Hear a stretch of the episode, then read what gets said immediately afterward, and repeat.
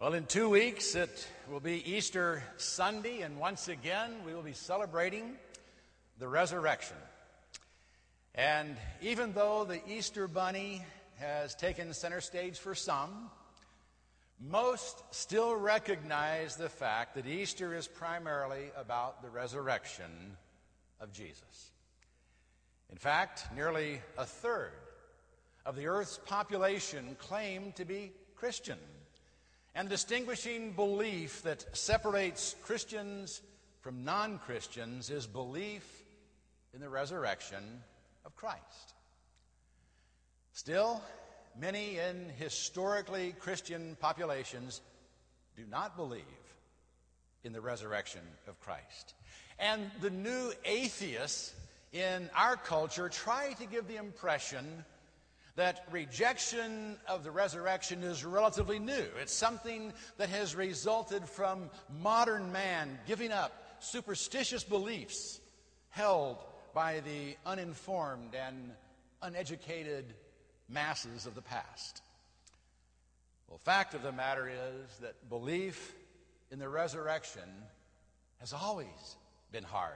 It's hard to believe that anyone could actually rise from the dead. Even some of the Christians in Corinth were finding that hard to believe just 30 years after Christ arose from the grave. They still clung to the belief that Jesus had risen, but had given up on the hope that they would ever rise again. And so Paul confronted them with the illogical nature of their diminished faith. Writing to them in 1 Corinthians 15, he said, Now if Christ is preached that he has been raised from the dead, how do some among you say there is no resurrection of the dead? But if there's no resurrection of the dead, not even Christ has been raised. And if Christ has not been raised, then our preaching is vain. Your faith also is vain. Moreover, we are even found to be false witnesses of God because we witnessed against God that He raised Christ, whom He did not raise, if in fact the dead are not raised. For if the dead are not raised, not even Christ has been raised. And if Christ has not been raised, your faith is worthless. You are still in your sins. Then those who've fallen asleep in Christ have perished. If we have hoped in Christ in this life only, we are of all men most to be pitied. Belief in the resurrection of Christ and the hope of our future resurrection are indivisibly linked. You can't rationally believe in one without believing in the other. And obviously, belief in Christ's resurrection has to come first. It's His resurrection that makes our resurrection possible. So, how do we know that Christ really did rise from the dead? And how do we convince anyone else that it's true? Now, if you studied apologetics at all, you're well aware that there are ample evidences to convince anyone open to the possibility of a resurrection that Jesus did, in fact, rise from the dead.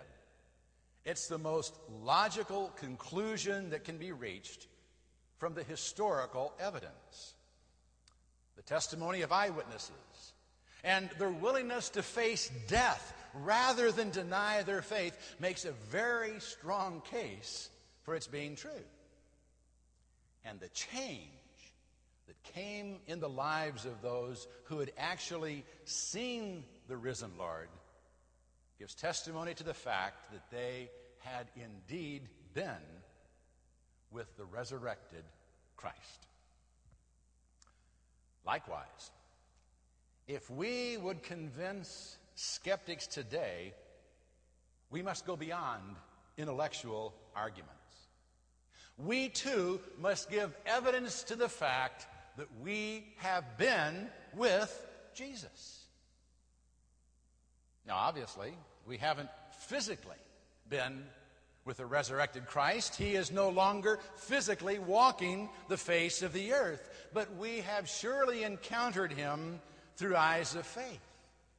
We've come to know him through his word, through his spirit, and through his body, the church. And we've been changed by him. If that change is made evident, our faith in the resurrection will be verified, and the world will take note. As it did when belief in the resurrection first started changing lives and the world. We pick up the account when Peter's second recorded sermon is interrupted by some who not only noticed but reacted to what was taking place through the ministry of those who had been with Jesus. We're in the fourth chapter of the book of Acts. And as they were speaking to the people, the priests and the captain of the temple guard and the Sadducees came upon them. And being greatly disturbed because they were teaching the people and proclaiming in Jesus the resurrection from the dead. And they laid hands on them and put them in jail until the next day, for it was already evening. Many of those who had heard the message believed, and the number of men came to be about 5,000. we see a reaction. Now, I didn't say how the people would react. Some do react positively, but others react negatively. And we're going to begin with the negative because that's where our text begins. Now, you remember the setting. Peter and John had gone to the temple to pray, and a lame beggar spotted them and cried out for alms. Peter said he didn't have silver and gold, but would give them what he did have. He then said, In the name of Jesus Christ the Nazarene, walk. And the man did. In fact, he soon began walking and leaping and praising God for what had happened. All over the temple, he was walking and leaping and praising God. Now, this led to a crowd seeking to know what had happened and gave Peter the opportunity to preach his second sermon. A sermon, however, that was interrupted by the priests, the guards, and the Sadducees. Now, who, who were these people who burst onto the scene and brought the sermon to a halt? And why did they do so? The priests, and there were lots of priests in the temple, they had the responsibility of offering the various sacrifices that were made and the responsibility of teaching the people. Well, apparently they didn't like it when Peter and John, a couple of nobodies, started teaching in the temple. And motivated by professional jealousy, they wanted them silenced. The captain of the temple guard was charged with keeping order and this lame man was leaping around, praising God and causing a scene. You know, decorum in a place of worship demanded that that be stopped. And then there are the Sadducees, the aristocrats of Judaism, the men of wealth and influence. They didn't believe in angels, demons, or the resurrection. That's why they were Sad, you see. You'll remember it. They were no doubt upset by the apostles' teaching about the resurrection, especially the resurrection of Jesus, whom they had a hand in crucifying. So the priests, the guards, the Sadducees, they didn't like what they saw and heard and reacted by throwing Peter and John and possibly even the beggar in jail. Now, that's one reaction. A reaction we would obviously classify as negative. A reaction we might find today, short of being thrown in jail, at least here And now, there are some like the priests who will be jealous when they hear us talking about all that we have in Christ and teaching things they don't understand. There are others who won't like the effect our message has on people and who, like the guards, will try to squelch any public displays of religious fervor. And there are some, like the Sadducees, who will hear us teaching things they don't believe and be threatened by it. They won't be able to answer it, but they will try to silence through intimidation. Some will react to our having been with Jesus negatively. Others, however, will react positively. Many who had heard the message believed, and thousands accepted Christ because of the apostles' witness. The church was growing. 3,000 became Christians on Pentecost, and now there were over 5,000 men, plus women and children, who believed. Many liked what they heard and saw, and not just in the apostles. They liked what they saw taking place in the lives of believers. They saw changes, good changes taking place in the lives of people they knew. And so they came and heard and believed. That still happens today.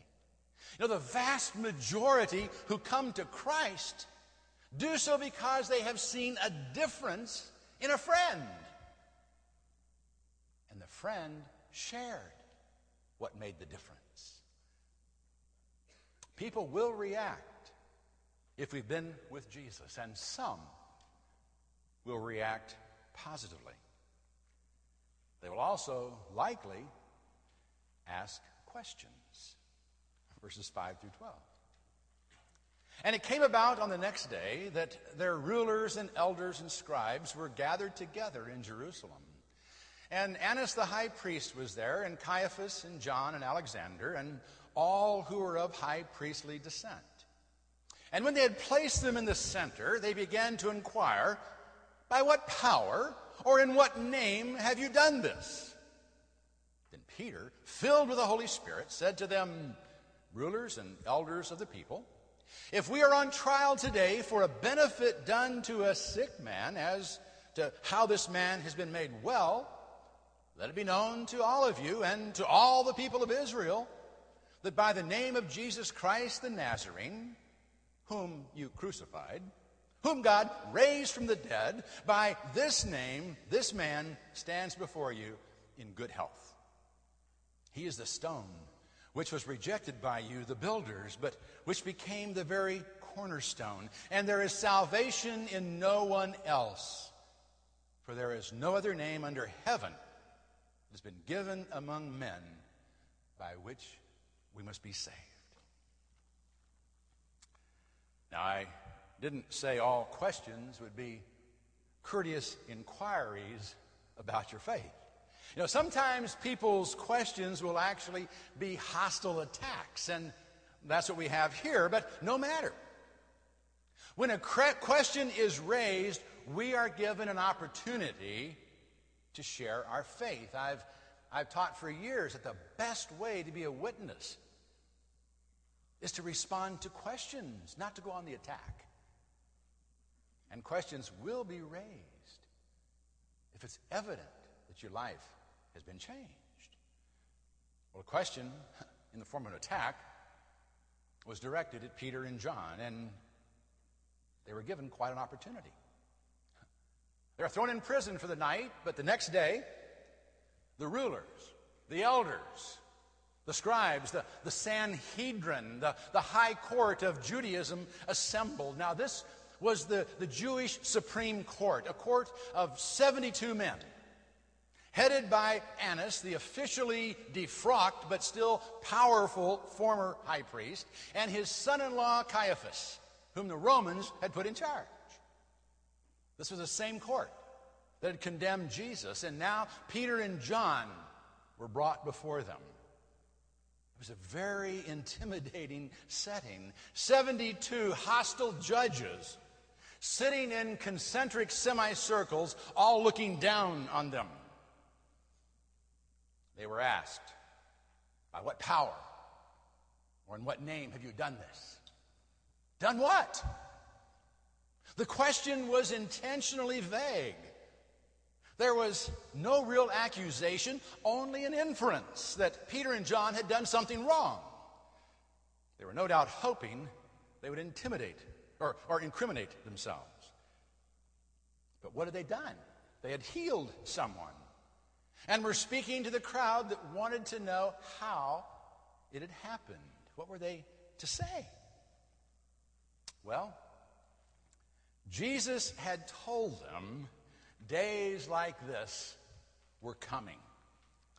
In Matthew 10, 16 through 20, we read, Behold, I send you out as sheep in the midst of wolves. Therefore be shrewd as serpents and innocent as doves. But beware of men, for they will deliver you up to the courts and scourge you in their synagogues. And you shall even be brought before governors and kings for my sake, as a testimony to them and to the Gentiles. But when they deliver you up, do not become anxious about how or what you will speak, for it shall be given you in that hour what you're to speak. For it is not you who speak, but it is the Spirit of your Father who speaks in you. Jesus had promised that the Holy Spirit would speak through them in such situations. And true to his word, Peter was filled with the Holy Spirit. Now, this, this wasn't a new outpouring of the Spirit, this was just an empowering by the Spirit. And Peter began. If we are on trial for the benefit done this man, how he was made well, let it be known to all of you and to all the people of Israel that it was done in the name of Jesus Christ the Nazarene. That's who did this. Peter then made sure everyone knew it was Jesus who made the man well. And he added, Yes, it's the same Jesus you rejected and crucified the one you put to death, but God raised, the one God sent, but you rejected. The cornerstone of God's house, a house you're trying to build, but a house destined to fall without Jesus as its foundation stone. Peter then wrapped it up by boldly declaring that there is salvation in no one else.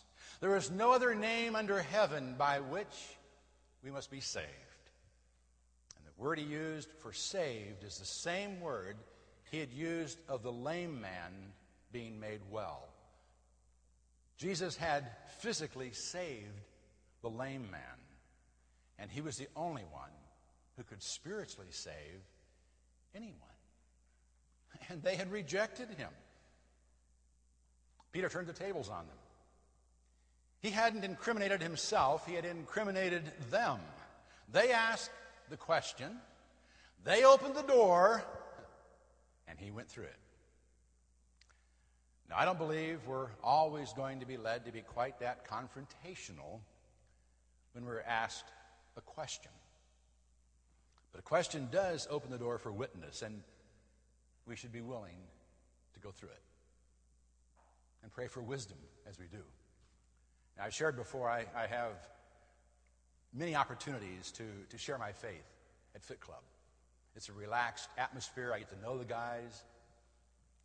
Generally, I'm real civil in answering their questions. For some reason, Friday, I was fired up. And uh, there are times when we're going to respond a little aggressively. And there are times when that's okay. Whatever the opportunity, take it when the door's opened. Try to assess the situation. Try to, to speak in a way that, that words will be heard. And allow the Spirit to direct you. Don't be afraid. Don't be afraid. Now, people will respond if they see that God is working through us. They'll marvel. Let's go on, verses 13 and 14. Now, as they observed the confidence of Peter and John and understood that they were uneducated and untrained men, they were marveling and began to recognize them as having been with Jesus. And seeing the man who had been healed standing with them, they had nothing to say in reply. Now, even if people don't agree with us, they should marvel at what God is able to do through us. The Sanhedrin was impressed as they observed the confidence of Peter and John. They didn't back down, they weren't intimidated. There was an assurance in their demeanor that the Sanhedrin didn't expect, especially since they knew these men were unschooled. They were uneducated. They had never been to the rabbinic schools. How could they speak with such authority?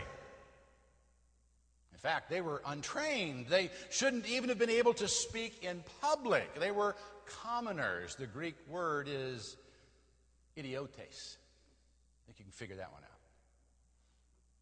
But here they were, confounding the intellectual elite of the nation. How could it be explained? Then it dawned on them. They'd seen this before. These men had been with Jesus. He too was uneducated, untrained. They couldn't match wits with him, and now the same was true of his disciples. And they certainly couldn't argue the fact that they had done something no one could do apart from God. They had healed the beggar. All they could do for the moment was marvel. They didn't like it. They weren't converted. They hadn't come under conviction of their sin, but they did marvel. And at the very least, that should be the response of those who see Christ at work in our lives. They should marvel at the change he has made. They should marvel at the confidence we have. They should marvel at the joy we experience and they will if we've been with Jesus. So, have you been with Jesus? Have you met him in his word? Have you fellowshipped with him through his body, the church? Is he living in your heart and guiding your life? Has he changed you for the better? Have you surrendered your all to Him? If you have, don't hide it. Make sure everyone knows that you have been with Jesus. If you haven't, now's the time to come to Him.